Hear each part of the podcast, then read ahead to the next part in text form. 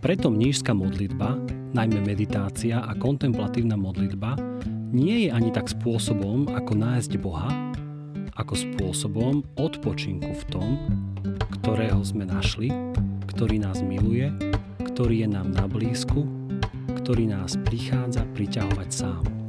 Thomas Merton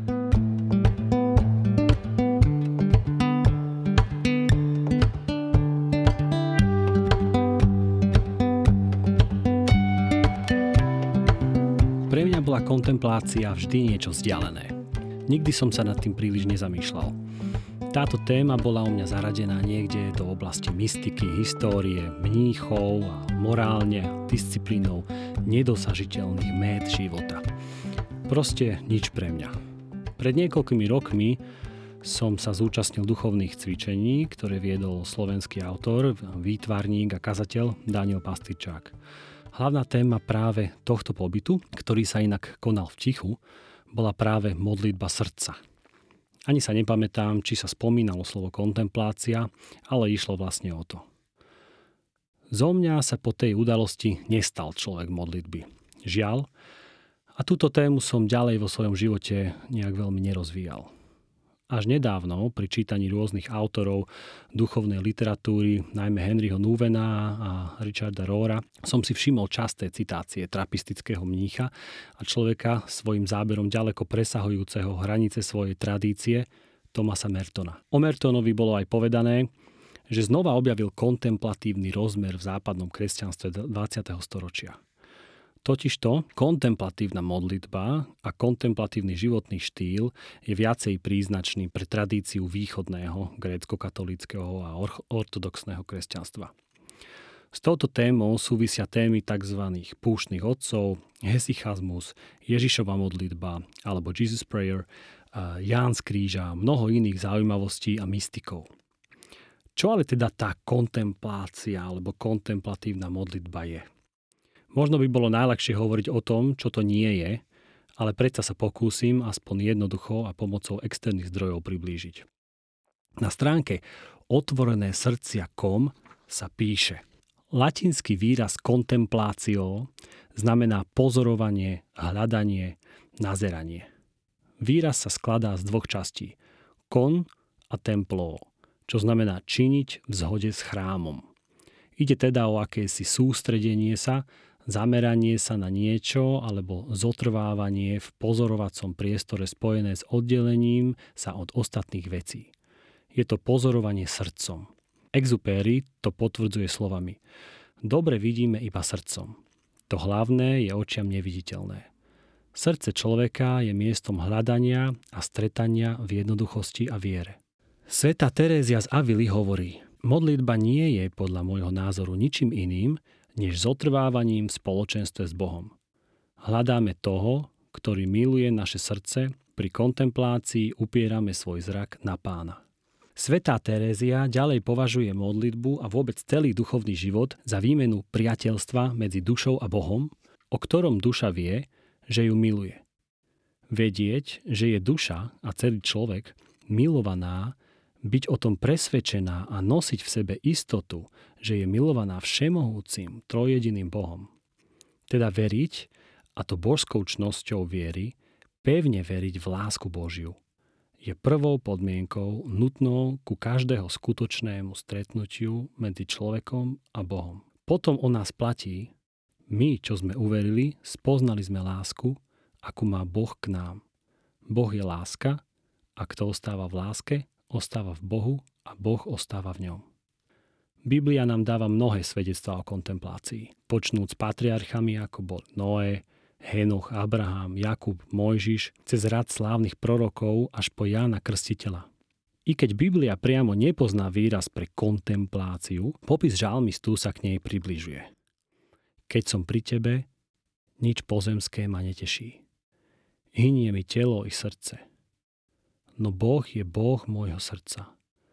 Pre mňa je slasťou byť v Božej blízkosti. Žalm 73. Vrcholným príkladom kontemplatívnej modlitby je sám Ježiš, ktorý odchádzal na pusté miesto alebo vysoký vrch do samoty, kde trávil celú noc v modlitbe so svojím otcom. Ježiš ako učiteľ modlitby nás učí. Ale keď sa ty ideš modliť, vojdi do svojej izby, zatvor za sebou dvere a modli sa k svojim otcovi, ktorý je skrytosti. A tvoj otec ťa odmení, lebo on vidí aj skrytosti. Matúš 6. kapitola 6. verš. Kontemplácia, tak ako sa objavuje v exercíciách, má svoj zrod alebo vo svetom Bernardovi alebo vo františkánskej spiritualite, ktorej najväčším vzorom sa stal svätý Bonaventura. Odporúčam do pozornosti tiež svätého Ignáca z Loyoli, ktorý je veľkým učiteľom modlitby. Takmer vo všetkých svojich dielach sa vyjadruje o modlitbe. Ponúka množstvo odporúčaní, ako sa modliť, ako viesť dialog či rozhovor s Bohom. Najznamejšia je však jeho knižočka Duchovné cvičenia, v ktorej nám predstavuje viacero spôsobov modlitby, zostavených na základe svojich vlastných skúseností. Medzi ne patria predovšetkým úvaha, rozjímanie, opakovanie, použitie zmyslov, tri spôsoby modlitby, osobitné a všeobecné spýtovanie svedomia a kontemplácia. Ak ste vydržali počúvať doteraz a nestratil som vás, už prichádza naozaj k tomu, že sa ideme rozprávať. Teraz sa už idem o kontemplácii rozprávať s niekým, kto tomu aj rozumie mnoho osôb v jednej. Výtvarník, spisovateľ, autor mnohých kníh a kazateľ Daniel Pastyčák. Ja som už viac menej tak trochu popísal, že čo je kontemplatívna modlitba, aby som sa to nepýtal teba, ale hoci čo sa o tom rozpráva, tak je to niekedy až ťažšie a ťažšie pochopiteľné. tak by som sa spýtal teba takú otvárajúcu otázku že čo je pre teba kontemplatívna modlitba, či ju ako používaš, ako, kedy si sa k nej alebo k tejto téme dostal, čo to pre teba je? No, už viac než 25 rokov je kontemplácia každodennou súčasťou môjho života. Každé ráno si sadnem s nohami do kríža, na podlahu balkóna, znehybnem a vstúpim do ticha Božej prítomnosti bez toho by môj život stratil vzlet, otvorenosť aj hĺbku. Ku kontemplatívnej modlitbe som bol viac menej dotlačený nevyhnutnosťou. Hm. Pred rokmi som prešiel hlbokou krízou, trpel som nespavosťou, diagnostikovali mi úzkostnú neurózu. Môj život modlitby sa vtedy ocitol v troskách. Dovtedy moja modlitba pozostávala z prozieb a ďakovania. Do zošita som si písal prosby za seba a svojich blízkych. Keď sa mi vyplnili, poďakoval som. Hmm. V čase krízy som sa však už nedokázal takto modliť. Všetky slova mi zrazu pripadali beznádejne prázdne. Bol som schopný iba do nekonečna opakovať, Bože môj, prečo si ma opustil. Mojou prvou kontemplatívnou modlitbou boli teda slova modlitby, ktoré Ježiš vyriekol na kríži. Práve cez ňu som v čase biedy dokázal nájsť spojenie s Bohom v Kristovej opustenosti na kríži. Neskôr som sa učil kontemplatívnej modlitby B od priateľov Františkánov. Mhm. Prijal som inšpirácie od nich a postupne som si vytváral svoje vlastné cesty. Ako vstupovať kontempláciou do biblických modlitieb a premeniť ich na modlitbu srdca dospieť až do toho pozorného ticha, hmm. kde už človek nemá slova, nepotrebuje ich, sú mu skôr prekážkou.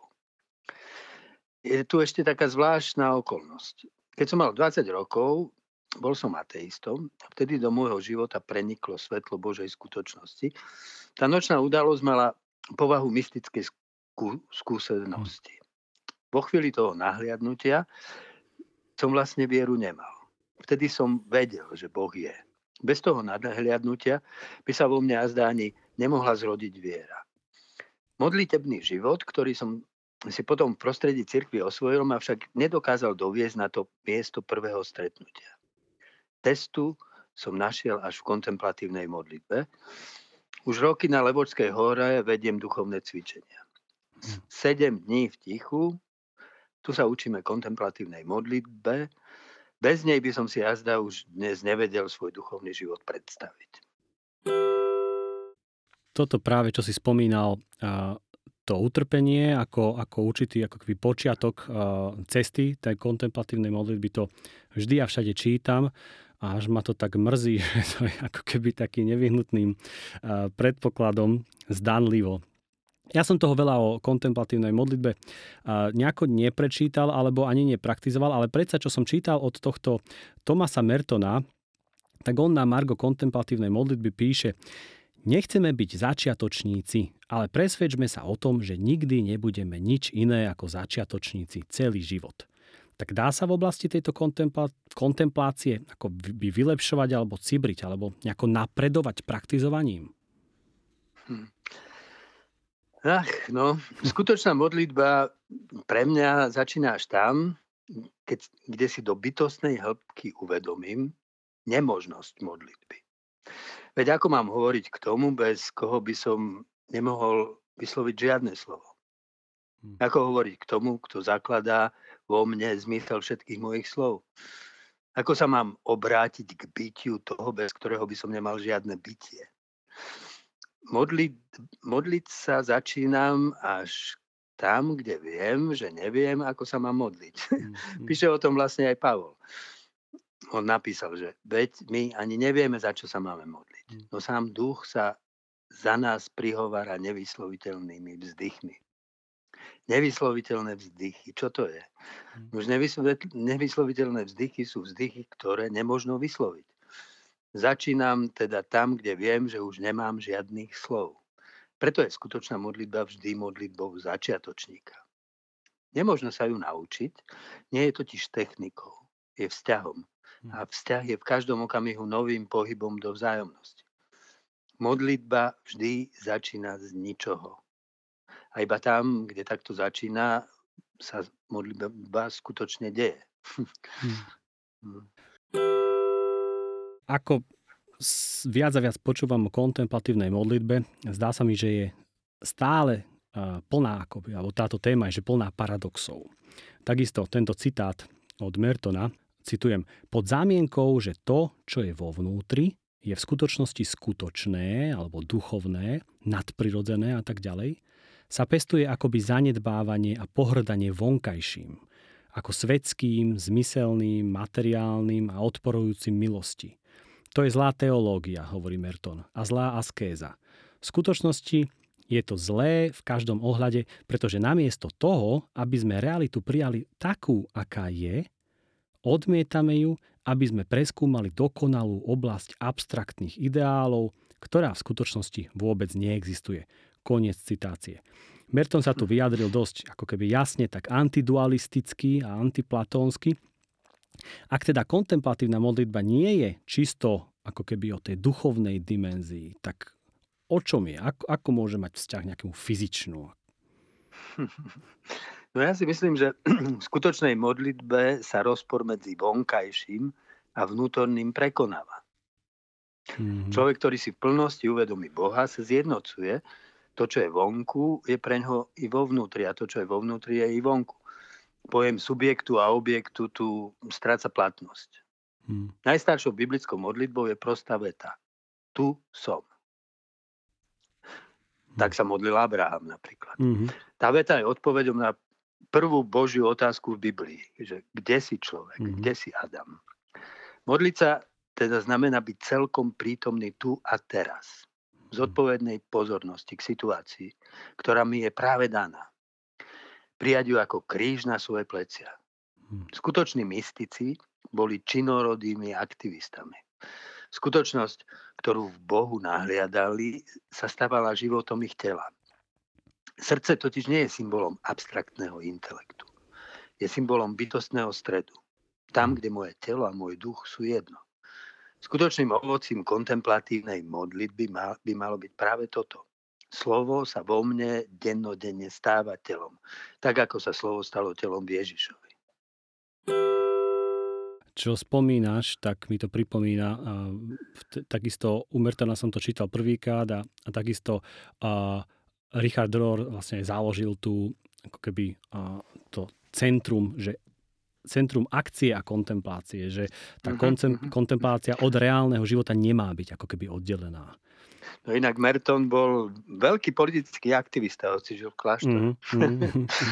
Dá sa aj tak. No. A niekto by čakal, ty si už o tom ako hovoril, že modlenie bez slov, ale predsa, že niekto by čakal, že kontemplatívna modlitba je o nejakých hlbokých, múdrych slovách pre mudrcov, teológov, ale ja si myslím, že opak môže byť pravdou, že kontemplatívna modlitba nehľadá ako keby zložité, uh, zložité vety, ale práve jednoduché slova krátke vety a niekedy dokonca možno žiadne slova, ako si to spomínal. No ale ako sa dá teda modliť bez slov? Čo, čo to má ten človek robiť? Miesto slova v modlitbe už označil Kohelet, keď ho píše teraz, vlastne vykladám tú mm-hmm. knihu Kohelet a Kohelet tam hovorí, že keď vstupuješ do Božieho domu a predstupuješ pred Boha, nech je tvojich slov málo. Mm. A Ježiš hovorí, že nebuďte ako pohania, ktorí si myslia, že pre svoju mnohovrávnosť si naklonia Boha. Vašich slov nech je málo. Slova samozrejme patria k modlitbe, no slova modlitbe pomáhajú iba na začiatku. Sú ako ikony. Mm. Zobrazujú v našej mysli to, k čomu upierame pozornosť ale slovo, ktorým sa obraciam k Bohu. Každé meno, ktorým Boha oslovím, je však iba symbolom. Neodkrýva mi skutočnosť Boha. Hmm. Skôr ju zahaluje. Slovo vlastne k Bohu iba obrazne odkazuje. Opakovaním slov, modlitbou kráčam na hranice jazyka, na hranice myšlienok, obrazov a predstav. Potom nastane moment, keď cesta modlitby odo mňa žiada, aby som zo všetkých myšlienok, obrázov a predstav vystúpil a hm. vnoril sa úplne do nekonečnej prítomnosti Božieho tajomstva. A nechal tú skutočnosť vo mne pôsobiť tak, aby ma pretvárala. Tu už nepotrebujem slova, skôr naopak. Slova sa mi stávajú prekážkou. Hm. Od Boha ma obracajú ku mne samému, mojim predstavám, presvedčeniam, záležitostiam, trápeniam, ale práve tie mi bránia vstúpiť do jednoty s Bohom. No práve tam skutočná modlitba smeruje. Ako nás hm. to učil Ježiš. Vieš. Hmm. Vtedy spoznáte, že ja som v Otcovi, vy ste vo mne a ja vo vás. Hmm. V okamihu, keď pochopíme, že skutočná modlitba je čistý bytostný vzťah. Nebudeme sa už asi pýtať, či sa dá modliť bez slov. Naopak, slova našej modlitby nás povedú na to miesto, kde už nie je treba slov.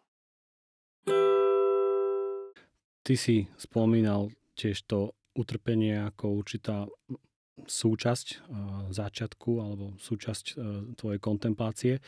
Takisto tento Mertonov citát, uh, kde hovorí, nemôžem objaviť svoj zmysel, ak sa pokúsim vyhnúť zúfalstvu, ktoré vychádza najprv z prežívania mojej nezmyselnosti. Koniec citácie. Často som čítal, že súčasťou kontemplácie je ten neúspech alebo púšť, nezmyselnosť. Bez toho sa hlboké pravdy akoby nedostavia. Je tento paradox nevyhnutný? Čo my, ktorí nechceme trpieť?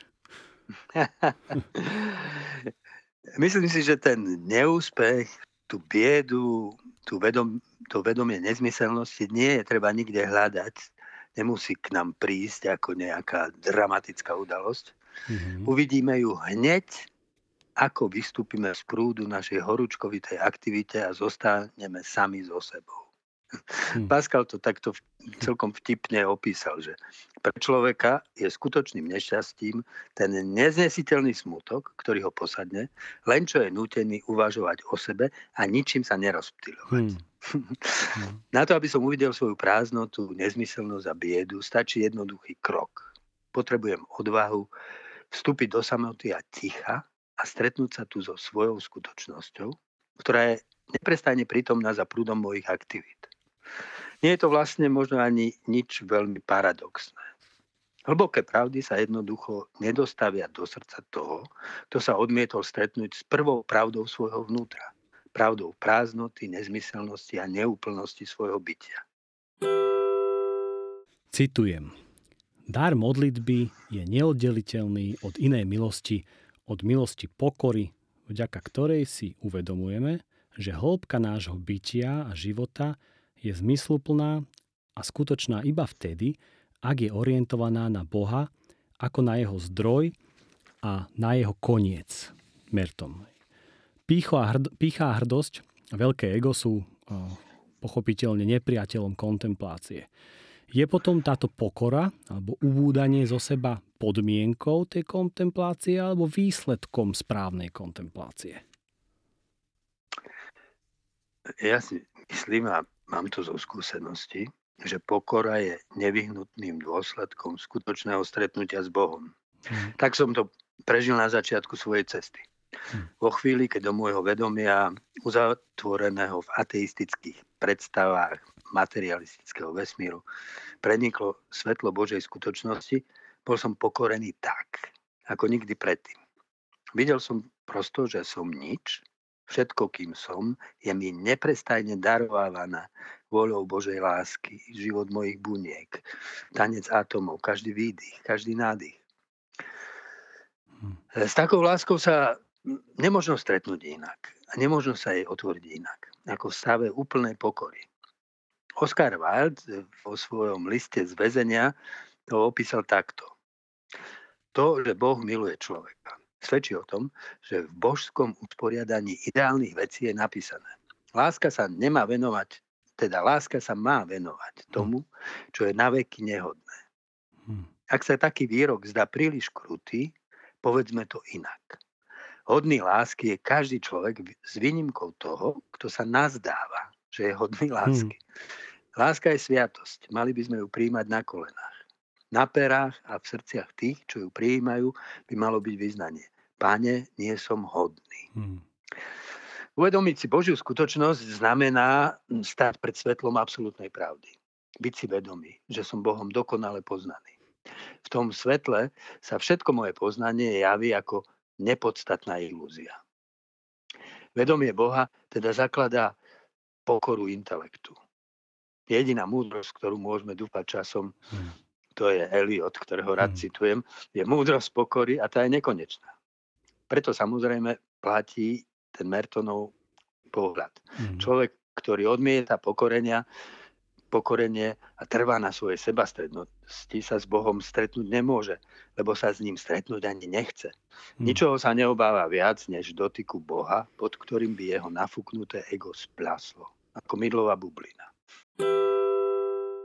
Keď sa o tomto dlhšie bavíme, tak mám pocit, alebo možno, že môže mať niekto pocit tiež, že často spomíname ako keby slova ako také negatívne, že ako púšť a utrpenie a, a splasnutie a, a také, že, že také ako kvázi negatívne. A pritom sme čas, v nie, niektorých spiritualitách sme ako keby zvyknutí, že veď kresťanstvo má byť radostné a prinášať radosť a pokoj. Toť tento citát tiež Mertonov. V prvom rade by naša meditácia mala začať uvedomením si našej ničoty a bezmocnosti v prítomnosti Boha.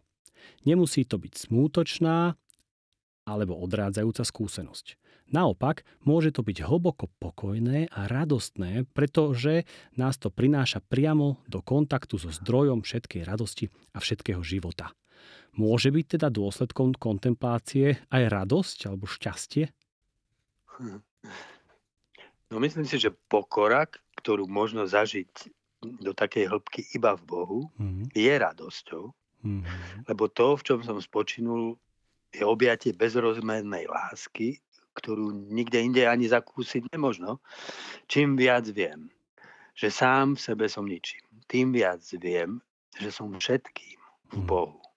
Čím hĺbšie nahliadnem do priepasti svojej ničoty, tým viac ma naplňa vďačnosť a milosť, ktorá tú prázdnotu vypil, vyplňa bytím. Boh jednoducho vo mne začína tam, kde ja sám sebe končím. Tu sa završuje aj radosť z mojej slobody. Lebo je to sloboda, ktorej som sám sebe daný ako dar a sám seba ako dar môžem odovzdávať v láske ďalej. Radosť a šťastie však nie sú cieľmi, ktoré kontemplatívna modlitba hľadá. Hmm. Kontemplatívna modlitba nehľada nič, okrem Boha samého. Chce sa celkom zjednotiť s ním. Je jej jedno, či jej tá cesta prinesie radosť alebo smutok, šťastie alebo utrpenie. Boh nie je prostriedok. Boh je cieľ. Ten, kto Boha používa ako prostriedok k šťastiu, Boha v skutočnosti nikdy nenájde. Hmm. To, kto hľada Boha bez ohľadu na šťastie či nešťastie, napokon prekvapí radosť, prameniaca zo spočinutia v Bohu. No a práve tu sme, tu sme pri tom, ako spomínaš, že konflikt určitý, že tej vôle, lebo ľudia v prvom rade často hľadajú, že, že z, nejakej, z nejakého motivu vlastnej ako keby radosti alebo vlastného získania niečoho, čo je ako podľa mňa celkom prirodzené, ako prirodzený motív ako v každodennom bežnom človeku, a, tak je tu nejaká vôľa, hej, že byť šťastný a potom teda niečo idem hľadať, idem niečo riešiť. No a tuto píše zase Merton, počas temnej noci pocitov a zmyslov je v modlitbe často cítiť úzkosť, často akútne. Je to nevyhnutné, pretože táto duchovná noc znamená prenos úplnej slobodnej kontroly nad našim vnútorným životom do rúk nadradenej moci.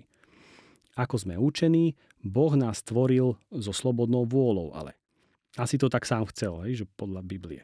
Je potom toto odovzdávanie kontroly, z toho citátu, nad našim vnútorným životom vôbec správny alebo biblický koncept? Nie je to tak, že Boh chce, aby sme my mali ako keby kontrolu alebo slobodnú vôľu a my sa aj tu teda ako keby zriekame? No, ja si nemyslím, že to myslel Merton negatívne. Ja by som to vyjadril a zdá trochu inak. Nepodávam sa mm-hmm. kontrole vyššej moci, iba si skutočnosť uvedomujem takú, aká je. Mm-hmm. Vidím, že nič z toho, čím som, nie je moje vlastné. Nič nemám sám zo seba. Mm-hmm. Úzkosť trvá iba tam, kde ma celkom pohltilo vedomie prázdnoty a nič iné v tej chvíli nevidím. Vidím len prázdnotu, z ktorej postáva každý okamih môjho života. Vtedy som reálne sám so sebou. Vidím sám seba ako priepas bez dna. V každom okamihu vnímam prítomnosť smrti v základoch svojho jestvovania, veď k nej nevyhnutne smerujem. Hm. E, nemám v sebe nič naozaj svoje. Nejestvujem predsa preto, že ja sám som sa pre svoje bytie rozhodol. Som v byti ustanovený vôľou, ktorá nie je moja. Vôľou, ktorá ma určuje a o nekonečno ma presahuje. Úzkosť je len počiatkom oslobodzujúceho vedomia, že som celkom celý v každom okamihu mm. ustanovený v byti bolou toho, ktorý chce moje bytie. Boh ma myslel skôr, ako som bol. Chcel ma, ale chcel ma v mojej slobode. A v tom je nemilosrdný. Nedovolí mi zbaviť sa samého seba. V momente, keď sa mu celkom odovzdám v modlitbe, vracia mi mňa samého s novou naliehavosťou a zloží na mňa ťarchu slobody. Nedovolí mi zbaviť sa jej. Mm. Utvára ma síce z prachu, no utvára ma na svoju podobu. Tou podobou je láska. Lebo Boh je láska. A láska nemôže jestvovať inak, iba za podmienok slobody. Nemecký filozof Karl Jaspers napísal, človek, ktorý si skutočne uvedomí svoju slobodu, získava zároveň istotu o Bohu. Sloboda a Boh hm. sú neoddeliteľné? Prečo? Som si istý. Vo svojej slobode tu nie som cez seba samého, ale som si darovaný, lebo si môžem chýbať. Hm. A nedokážem si svoje slobodné bytie vynútiť. Boh je istý. Nie ako obsah nášho vedomia, ale ako naša prítomnosť pre existenciu. Keď si uvedomujeme, že súčasť ako kresťanstva je pokánie, ale ako pokánie v zmysle toho slova metanoja, ako zmeny zmýšľania, tak preto sa možno, že zdá veľa vecí a aj, aj v tejto téme úplný, že paradox. Ako napríklad aj tento, že kontemplatívna modlitba, citujem, je svojím spôsobom ima, iba uprednostnenie púšte, prázdnoty, chudoby. Človek začal poznať význam kontemplácie, keď intuitívne a spontánne hľadá temnú a neznámu cestu sucha pred každým iným spôsobom. Konec citácie. Kontemplatívnou je osoba, ktorá by radšej nevedela, ako vedela. Ďalej citujem. Radšej si neužila, ako si užila. Radšej nemá dôkaz, že ho Boh miluje. Lásku k Bohu príjma na základe viery v rozpore so všetkými zjavnými dôkazmi. Toto je nevyhnutná podmienka a veľmi paradoxná podmienka pre mystické prežívanie reality Božej prítomnosti a jeho lásky k nám. Len keď sme schopní ako keby pustiť všetko, čo je v nás, všetku túžbu, vidieť, spoznávať, ochutnávať a zakúšať Boha, skutočne sa staneme schopní zažiť prítomnosť s ohromujúcim presvedčením a realitou, ktorá revolučne mení celý náš vnútorný život. Koniec úvozoviek. Ak je kontemplácia akt vôle, ja sa pýtam, čo si myslím, že fakt sama náhodou nepríde, ako sa k nej potom mám odhodlať, ak podľa tejto myšlienky je samotná snaha už prekážkou? No, je to zvláštne, ale je to tak, že existuje čosi ako aktívna pasivita. Som aktívne mm-hmm. pasívny. Nie aktívne aktívna... agresívny, hej? Nie agresívne, aktívne pasívny. Alebo agresívne pasívny, nie, aktívne pasívny. Ehm, aktívny pasivita je vedomý pohyb opačným smerom, ako prirodzene mimovoľne smerujeme. Miesto hľadania naplnenia, prijatie prázdnoty, ktorá je tu. Miesto hľadania vlády nad svetom, odovzdanie sa svetu.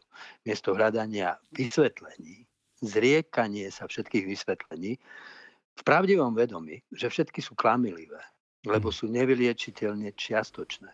Hm. Tam nás volá Ježiš paradoxami blahoslavenstiev napríklad. Mm-hmm. Blahoslavení chudobný duchom, lebo ich je nebeské kráľovstvo. Nielen svetskí ľudia, ale často i my veriaci sa mimovoľne uberáme opačnou cestou. Usilujeme sa o bohatstvo ducha. Chceme byť ducha plný. Sme ako deti na brehu oceánu. Staviame svoje ego ako hrad z piesku. Hmm. Toto som ja, i toto som ja, i toto som ja, toto som dokázal. Tamto som dokázal, tamto som dosiahol, toto som povedal, toto som napísal. Oceán Boha sa zdvihne vo svojej nemilosrdnej milosti na ten môj hrad z piesku. Hmm. Teda ten piesok môjho ega hmm. zahladí zo zemou. Choď opačným smerom, učí nás Ježiš. Hmm. Nepridávaj, uberaj. Ani toto nie som ja, ani toto nie som ja, ani toto nie som ja. Hlbím v piesku jamku. Čím viac uberiem, tým viac mora vo mne je.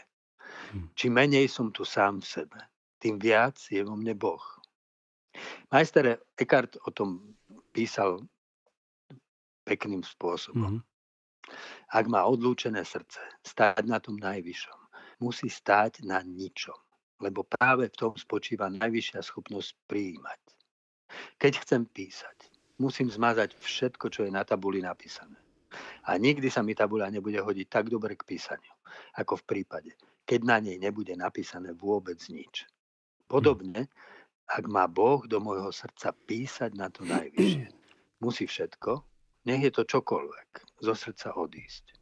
Chudobným duchom, píše Eckhart, sú tí, ktorí Bohu ponechali všetky veci tak, ako ich mal, keď sme ešte neboli. Hmm. Mne sa zdá, keď sa o tom takto rozprávame, že jedna vec je nejaká určitá, nejaké kresťanstvo, ktoré žijeme, ktoré počúvam v nedelu v kostole, ako v pozitívnom mysle, zmysle hovorím, eh, čo čítame a ak, ak si vykladáme, či na skupinkách alebo nejakých biblických štúdiách. A je to niečo úplne iné, ako dajme tomu toto, o čom sa rozprávame. Ale potom, keď zrazu načrieš ako keby do, do tejto tematiky, do tejto studnice, tak zrazu začneš vidieť aj v Biblii a celkovo v tých textoch kresťan, židov-kresťanských tieto paradoxy a tieto protirečenia, tieto veci. Ale vlastne zistíš, že, že v tom tvojom bežnom, aspoň ja hovorím za seba, aj v tom mojom bežnom kresťanstve, doterajšom ako keby, som to ako keby prehliadal. Že je to jedno z tých ako keby fenoménov, že keď to raz vidíš, tak to už nemôžeš odvidieť. No. A, a je to strašne zaujímavé, že, že dá sa Biblia alebo čítať a kresťanstvo žiť tak, ako sa dá a potom zrazu, zrazu sa pre tebou otvorí úplne, úplne nová ako keby hĺbka, ktorá je na druhej strane ale tak, tak aj, aj už paradoxne temná. A to je, mm to je úplne fascinujúce. A, a zase citujem, ešte, to, a Rohr toto akože volá, že order, disorder a reorder, že, že, že budujeme Aha. si nejaký poriadok, nejaký systém, či už v živote alebo aj vo viere a potom zrazu príde či nejaká kríza alebo niečo a zrazu máme úplný disorder, všetko sa nám to zrúti. Vtedy niekto môže, dajme tomu, odísť od viery a tak ďalej a tak ďalej, hocičo. Ale potom môže prísť reorder a, a, a tá druhá polovica života, ktorá, ktorá už je zase iná. Áno, no ale keď si všímaš, vieš, napríklad keď si čítaš Evangelia a zameráš sa na to, aby si videl Ježiša v tom, v tom jeho spôsobe života, mm-hmm. a začneš si všímať, že tak a, aké bolo vlastne jeho náboženstvo, že aký bol jeho duchovný život, no tak ti to udrie do očí. On proste mm. nepretržite zmizol, vieš, mm. svojim mm. učeníkom a oni ho na, našli nad ránom niekde v samote, mm. kde sa modlil. A ako sa tam modlil? Videli sme ho v no. Gecenovánskej záhrade, kde vždy znova a znova opakuje jednu vetu. Uh, ak je možné, odvráť odo mňa tento kalich, ale nie mm. moja, ale tvoja vôľa, nech sa stane. Vieš? Mm. A potom počuješ, čo hovorí o, o v blahoslavenstvách. A keď sa jeho uč, učeníci mu povedia, že tak rabi, tak mm. ja naučil svojich učeníkov modliť sa a ty nič. Mm. Nauč nás mm. modliť sa. No a on im povie, že no tak keď sa modlíte, hovorte toto. Modlite mm. sa takto. Oče náš. A odovzdaj im oče náš.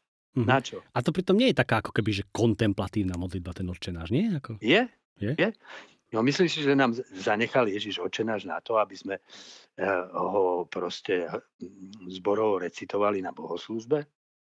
Ja si myslím, že v očenáši nám zanechal proste presne, presne vybrané slova, ktoré nás vedú priamo k prameňu mm-hmm tej Božej prítomnosti v hlbine nášho bytia, tam, kde môžem povedať Oče náš, vieš, mm-hmm. kde sa stávam a uvedomujem si sám seba ako syna rodiaceho sa z toho väčšného Otca, vieš. Mm-hmm. Že vraj je nejaká knižka, ktorá veľmi dobre nejako rozoberá očenáš. Ako, asi je ich veľmi veľa. Nevieš náhodou odporučiť, ktorá to? Ja som len o tom počul, ale neviem už, Neviem, neviem. Nevieš, neviem. Uh-huh. Tak, takých kníh je asi veľa, uh-huh. ale mne sa zdá, že očenáš je vlastne kontemplatívna modlitba, ktorú uh-huh. odovzdal Ježiš svojim učeníkom. Uh-huh. Ja som vždy rozmýšľal, keď bola pre mňa modlitba vlastne, že prosenie, ďakovanie a, a neviem už čo, že na čo, na čo ten Ježiš stále teda chodil v noci alebo, alebo sa tak veľa modliť, veď keď on akože to mal tak viac menej tak bol blízko, že on to mal ako vyhraté, alebo ako to povedať. No a teraz vidím, že, že, to, že to je trochu ináč. No moja predposledná otázka je, že Kontemplácia si vyžaduje aj akýsi odstup od sveta alebo od seba samého, ako keď, dajme tomu, že odstup od stroma, aby si videl celý les. Ako sa pri snahe o tento odstup, ale nestať ako keby neprítomný alebo nepoužiteľný pre reálny život, že aby aj tá akcia aby bola, nie len tá kontemplácia. No, uh, vieš, no ja si myslím, že kon, kontemplácia znamená odstup od, e, od lipnutia na sebe, od priputanosti k svojim nutkavým myšlienkam a záležitostiam.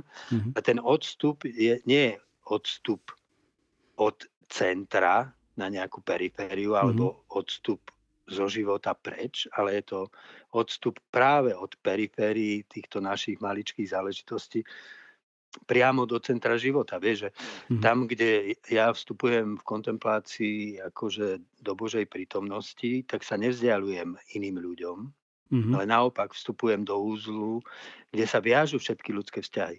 Vieš, tam si práve uvedomujem, že v Bohu sme všetci vlastne jedno. Mm-hmm. Že, mm-hmm. Že, že tam si uvedomujem napríklad tajomstvo tela Kristovho, že, mm-hmm. že sme všetci navzájom prepojení, mm-hmm. že moje akcie, moje myšlienky ovplyvňujú teba, že som zodpovedný za to, či ťa milujem alebo odmietam, že som zodpovedný za to, že či vysielam do svojej skutočnosti v, te, v tomto okamihu pravdu alebo lož, mm. či sa zastanem dobrej veci, alebo vo svojom záujme urobím niečo zle. Mm. Čiže e, tá kontemplácia nie je odstupom, povedal by som naopak, je to vnorením sa. Vnorením sa. Dalo by sa povedať, že e, o Kristovej spiritualite by sa dalo povedať, že to je, bola svetská zbožnosť, hej? Mm-hmm. Pretože, pretože pre neho milovať Boha znamenalo milovať svet a milovať všetkých ľudí tak, aby vlastne ich osudy a ich problémy bral sám na seba.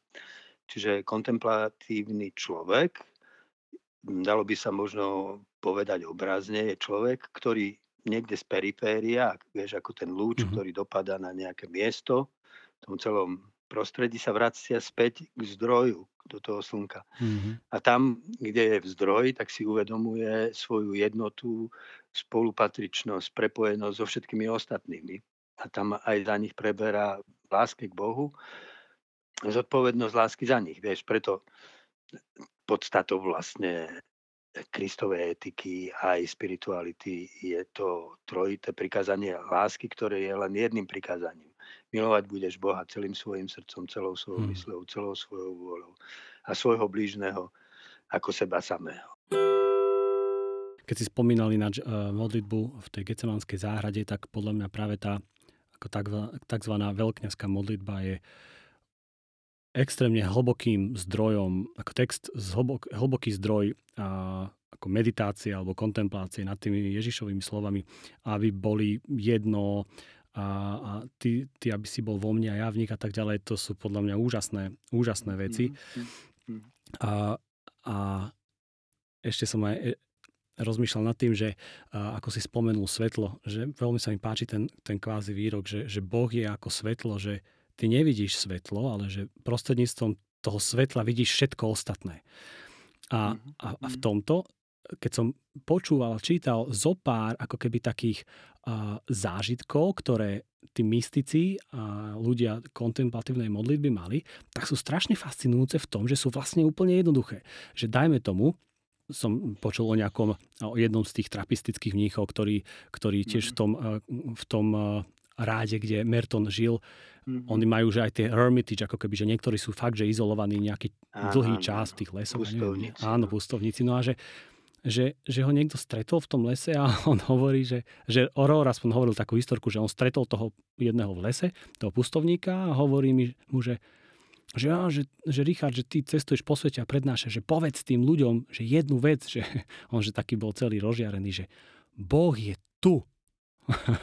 vieš, že napríklad, že úžasná vec, vieš, keď si to celé uvedomíš a že on tam je teraz akože mesiace alebo roky niekde a raz za čas sa stretáva s ľuďmi on príde na to, že Boh je tu a pritom naozaj, aké to je úžasné.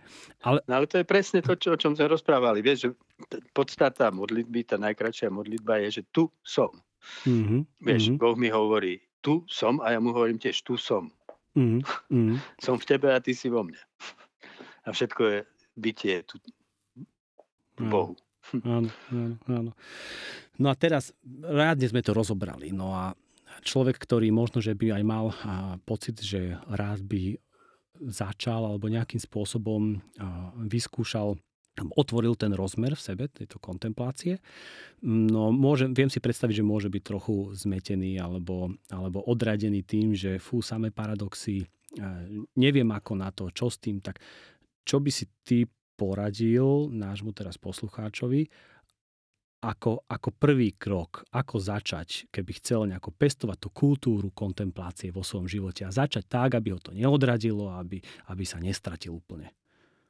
Mne sa zdá, že najlepšie je začať tým, že príde na duchovné cvičenia. Hmm. Vieš, tam, tam si doprajeme čas v tichu, každý tam má priestor preto, aby sa stretol so sebou, aby to stretnutie otvoril Bohu a aby sám hľadal svoje vlastné bytostné cesty, lebo hmm.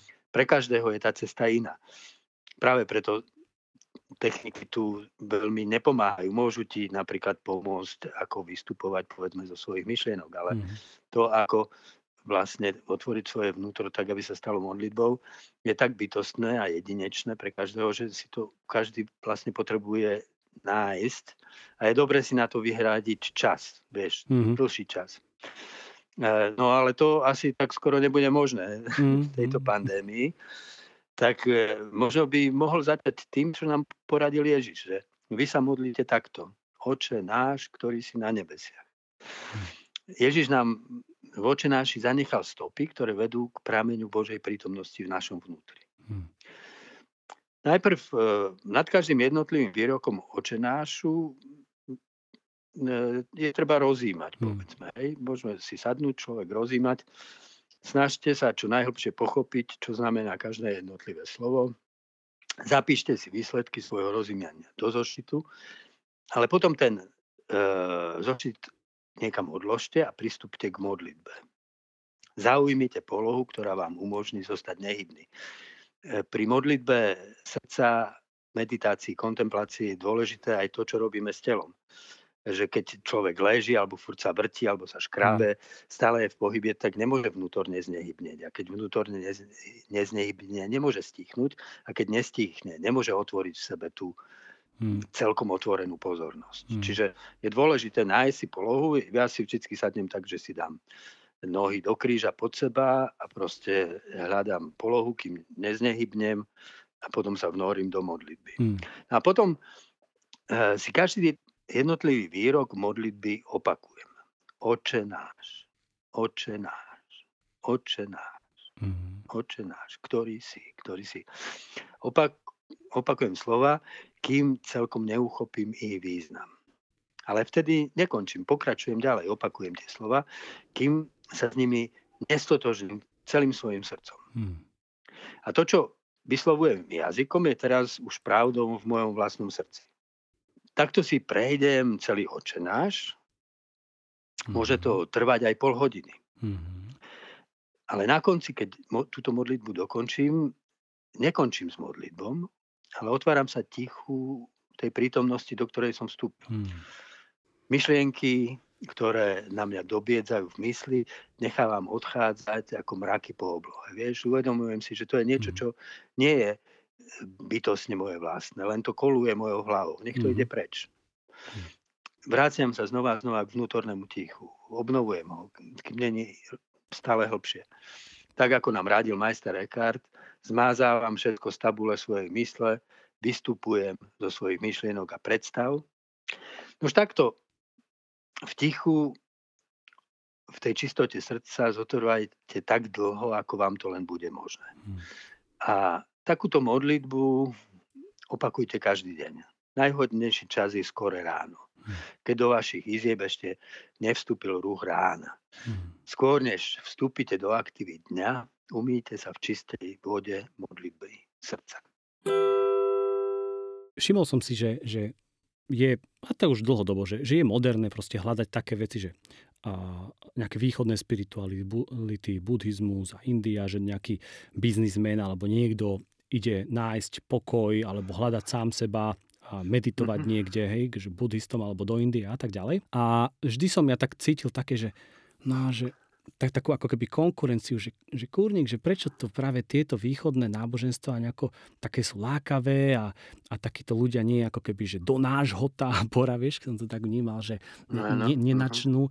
Ale potom, keď rozmýšľam o tomto, že táto dimenzia kresťanstva, aspoň ako ju ja vnímam a v takom tom bežnom západnom kresťanstve, ak sa to tak dá nazvať, je dosť ako keby taká ochrnutá, že, že sval, ktorý nepoužívame, že tak ochabne, mne sa zdá, a že vlastne keby tá, tento aspekt uh, ako kresťanstva alebo kresťanskej spirituality v západnom uh, kresťanstve bol, bol viac ako keby používaný a prítomný a, a, a väčší dôraz mal, tak ja si myslím, že práve aj tie túžby uh, ľudí uh, sekulárnych po, po meditácii a po hľadaní samého seba a tak ďalej a tak ďalej by, by nehľadali najprv len niekde na východe a v meditácii, buddhizme a podobne, ale uvideli by, že aj kresťanstvo ponúka niečo takéto a, a, a, a tento rozmer ale je taký ako keby proste málo používaný. Nie? Nemyslíš si to?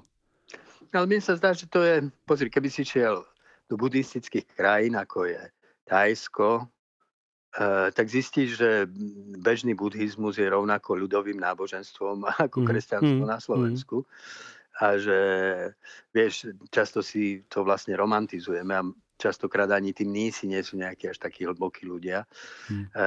Samozrejme, ja si myslím, že z východu k nám vlastne aj správne prichádza výzva k tomu, aby sme eh, hľadali v kresťanstve to, čo tvorí vlastne o hlbinu podstatu tej spirituality a to sa nedá inak ako meditáciou. Vieš, hmm. meditácia e, nie je nejaký druh viery alebo nejaké náboženstvo. Meditácia je vlastne istý stav, ktorý človek vo svojom vnútri môže e, zaujať. Hmm. A, a tým stavom sa môžem obráciať možno len sám k sebe alebo k mm. nejakej proste prijatiu tej neznámej prázdnoty, ktorá ma obklopuje a, a vyhasnúť v nej. Alebo, a v kresťanstve, a myslím si, že to, čo kresťanstvo ako, e, čím je jedinečné e, vo svete náboženských skúseností a predstav, mm-hmm. je v tom, že kresťanstvo oproti, povedzme, tomu východnému monizmu, mm-hmm. kde v hinduizme vlastne cieľ tej meditácie je uvedomiť si, že je iba jedno bez druhého. Vieš, uh-huh. že vlastne neexistuje ten druhý ani nič mimo mňa. Uh-huh. Uh-huh. Môj Atman je Brahman. Moje práve ja je Boh. Je to jedna jediná uh-huh. skutočnosť. Všetko, čo je odlišné, čo je iné, čo je mimo mňa, je iba mája, zdanie, ktoré treba odsunúť. Uh-huh. To kresťanstvo oproti tomu hovorí, že Boh je láska. Uh-huh. A láska je možná iba tam, kde existuje druhý. Uh-huh. Uh-huh. Druhý je skutočný a je súčasťou dokonca božskej podstaty. Preto kresťania veria v trojediného Boha. Pretože Boh má v sebe toho druhého. Boh sám sebe je dejúcou sa láskou. A tá kontemplácia v kresťanstve je vlastne e, týmto odovzdávaním sa, zjednotecovaním lásky, ktorá je vždy mm-hmm. slobodná. Vždy zostáva ten druhý tým druhým a ja zostávam sebou. Je to ja a ty a tá hra toho ja a ty, vieš. Mm-hmm. Čiže v tom e, vlastne tá kresťanská spiritualita vedie niekam ďalej. Mm-hmm. Za to spočinutie. Vieš, myslím si, že naozaj v takejto kontemplácii, ktorá je zalo, e, zameraná na to, alebo je nesená takou metafyzikou toho jedného, že existuje len to jedno vedomie a moje vedomie vlastne je totožné s tým vedomím, všetko ostatné je ilúzia, môže človeka viesť, zviesť do akého si kozmického egocentrizmu, mm-hmm. kde začína popierať rozdiely medzi dobrom a zlom, mm-hmm. stane sa vlastne necitlivý voči nespravodlivosti vo svete, lebo to všetko je len jedno jediné a tie protirečenia to je len niečo, čo sa mi len tak javí a mm-hmm. na to sa treba povzniesť kresťanská kontemplácia naopak nás aktivizuje akože k láske, mm-hmm. ktorá je aktívna, ktorá si všíma zranenia, bolesť. Bolesť, všetky rozdielnosti sú pre ňu skutočné, vieš. Mm-hmm. Čiže, ale je pravda, že kresťanstvo, ktoré akože svojím spôsobom sa obmedzilo iba na moralizovanie alebo na akési teologické postuláty a nežije v sebe tú pravdu tej skutočnosti lásky, vieš, mm-hmm. tak svet neoslovuje. Ale tá kontemplácia je vlastne smerovanie, odovzdávanie sa do stredu tej lásky. Ktorá nás aktivizuje k tomu, aby sme žili uh, v tom zápase pre uh, hľade a smede po spravodlivosti. Hmm. Hej. Hmm. A nechali, vystavili sa aj tomu, že budeme prenasledovaní pre spravodlivosť, ako hovorí Ježiš v, vo svojich blahoslavenstvách. Lebo vtedy je v nás kráľovstvo Bože. Hmm. Nie je ti na tom balkóne zima, najmä tomu teraz v týchto časoch? Vieš, je takou zvláštnosťou ja, tej, tej kontemplácie alebo tej modlitby, mm, ponorenia do modlitby, že ja som na tom balkóne, priznám sa, že som vlastne iba vlastne v slipách tam mm-hmm. sedím takto, pretože vlastne aj ten pocit vnímania toho prostredia celým telom, vieš. Mm-hmm. To je, mhm. že v niečom je kontemplácia veľmi aj telesná. Mm-hmm. Hej, to není, že duchovné a telesné je tam prepojené. Čiže to je pre mňa akože dôležitý moment. Ale je to zvláštne, že kým som vlastne v tej kontemplácii, a teda e, som tam aj po, počas zimy, aj vtedy, keď mm-hmm. sú mhm. minusové teploty, mm-hmm tak, e, tak to vôbec nevnímam ako hm. niečo, čo by ma vyrušovalo. Hm. Takže tým sa to stáva aj istým spôsobom otužovania ako vedľa, vedľajší produkt. Hej, ale nie, nie, no.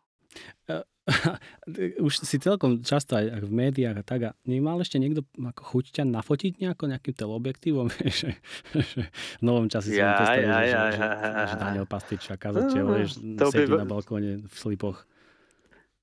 No, to, ale to je taká škáročka, že cesto by nič Aha. Dobre. Ďakujem ti veľmi pekne, Daniel, že si no. so mnou bol a že si mi venoval čas. A naozaj ti veľmi Áno, pekne ďakujem, že si to je, pripravil. No. To, to je téma môjho srdca, takže ja o tom hm. rád hovorím. Tak dúfam, že to aspoň niekoho inšpiruje k tomu, aby hľadal cestu modlitby. Ani nie tak tú modlitbu ako Boha samého. No. Hm. Lebo však to je modlitba na tvojej teológii a spiritualite sa mi páči, a to som rozmýšľal aj často na kaplnke, že prečo niektorí tak inklinujú ku kaplnke a prečo sa niektorým tak veľmi páči, čo sa týmto ľuďom často iné zbory ako keby nevyhovujú, tak ty dokážeš aj v kaplnke vytvoriť tú spiritualitu, alebo či vo svojich kázniach a tak, inšpirovať k Bohu, k hľadaniu Boha bez toho, že by človek mal pocit, že je vystava, vystavovaný nejakej svojej morálnej nedokonalosti. Že nie ako keby to morálkou apeluješ a teda potom k, ne, k nejakej ceste, ale proste inšpirácia k Bohu. No a to je, to je fantastické, to je, to je super. No. Vieš čo, no s morálkou je to ako zavádzajúce tým, že Vieš, no však aj Ježiš nám hovoril, že nesúďte a nebudete súdení. Mm. Že, že ja mám vždy o každom človeku a pri každej pohľade na vec iba svoj úhol pohľadu, ktorý je skreslený a, a zaujať e, nejaký definitívny postoj z toho pohľadu často znamená v mene morálky vlastne byť nemorálny. Vieš? Mm. Čiže akože práve v mene tej čistej morálky, ktorá sa meria vlastne pravdivosťou lásky, je lepšie, je lepšie byť veľmi zdržanlivý mm. a byť otvorený tomu, že človek sa rodí vieš, z tých svojich pádov, prehmatov, mm. hľadania a, a vyjadriť mu dôveru a podporu v tom, že Boh ho vlastne vedie a, a nesie k tomu, aby, vieš, to Eliot niekde napísal, že e, životné stroskotanie môže byť formou poslania. Hmm. Mám pocit, že to platí takmer o všetkých ľuďoch a keby to nebola pravda, tak neviem, či by sme mali nejakú nádej. Hmm, hmm, hmm. Keby e, človeka zaujímalo trochu viac uh, o tvojom zbore alebo o, aj o týchto v Levoči, o duchovných cvičeniach, kde si vie hľadať informácie na, na internete niekde? No tak je na internete také, že ehm, máme web stránku, že www.cbkaplnka.sk, tak, mm-hmm. tak to nejak je. Tak to, keď si daj, dajú, že CBK plnka do vyhľadávača, mm-hmm. tak im to vyhodí našu stránku a tam nás nájde a takisto aj na Facebooku. Uh, inak, uh, keby mali ľudia záujem akože E, počúvať e, homílie, no tak jednak na YouTube už je pekný, pekná zbierka homílií mm-hmm. z obývačky. Keď si dajú, že homílie z obývačky, tak im to vyhodí. Mm, kanál sa tak Alebo, volá, že homílie z obývačky. No, tak sa volajú tie tieto, mm-hmm. tie jednotlivé homílie a oni sa tam potom vlastne ukážu. Tam Alebo si oblečený, potom, hej? Tam som oblečený. No. Hej. A potom je aj granej káve, to sú také kratšie zamysle, e, také mm-hmm. kratšie úvahy. Ako. No a aj vlastne od istého času e, týždeň na svojej, na svojej webovej stránke uh-huh. každú nedelu uverejňuje vlastne tieto moje homílie. Dám to aj do popisu podcastu. Ešte raz ti ďakujem veľmi pekne, Daniel. Počúvali ste epizódu podcastu Na každom záleží o kontemplatívnej modlitbe s výtvarníkom, kazateľom a spisovateľom Danielom Pastričákom. Vaše nápady, otázky a pripomienky nám môžete posielať na e-mail gabrielzavinajpk.sk Ak uznáte za vhodné nás podporiť, môžete tak urobiť na www.jpk.sk lomeno chcem podporiť. Budeme vám veľmi vďační. Ak môžete, pomôžte nám šíriť túto epizódu ďalej, pretože na každom záleží. Majte sa dobre a nech vám pôvod ticha, svetla a absolútnej lásky daruje milosť a nech jeho duch vo vás rastie každým dňom.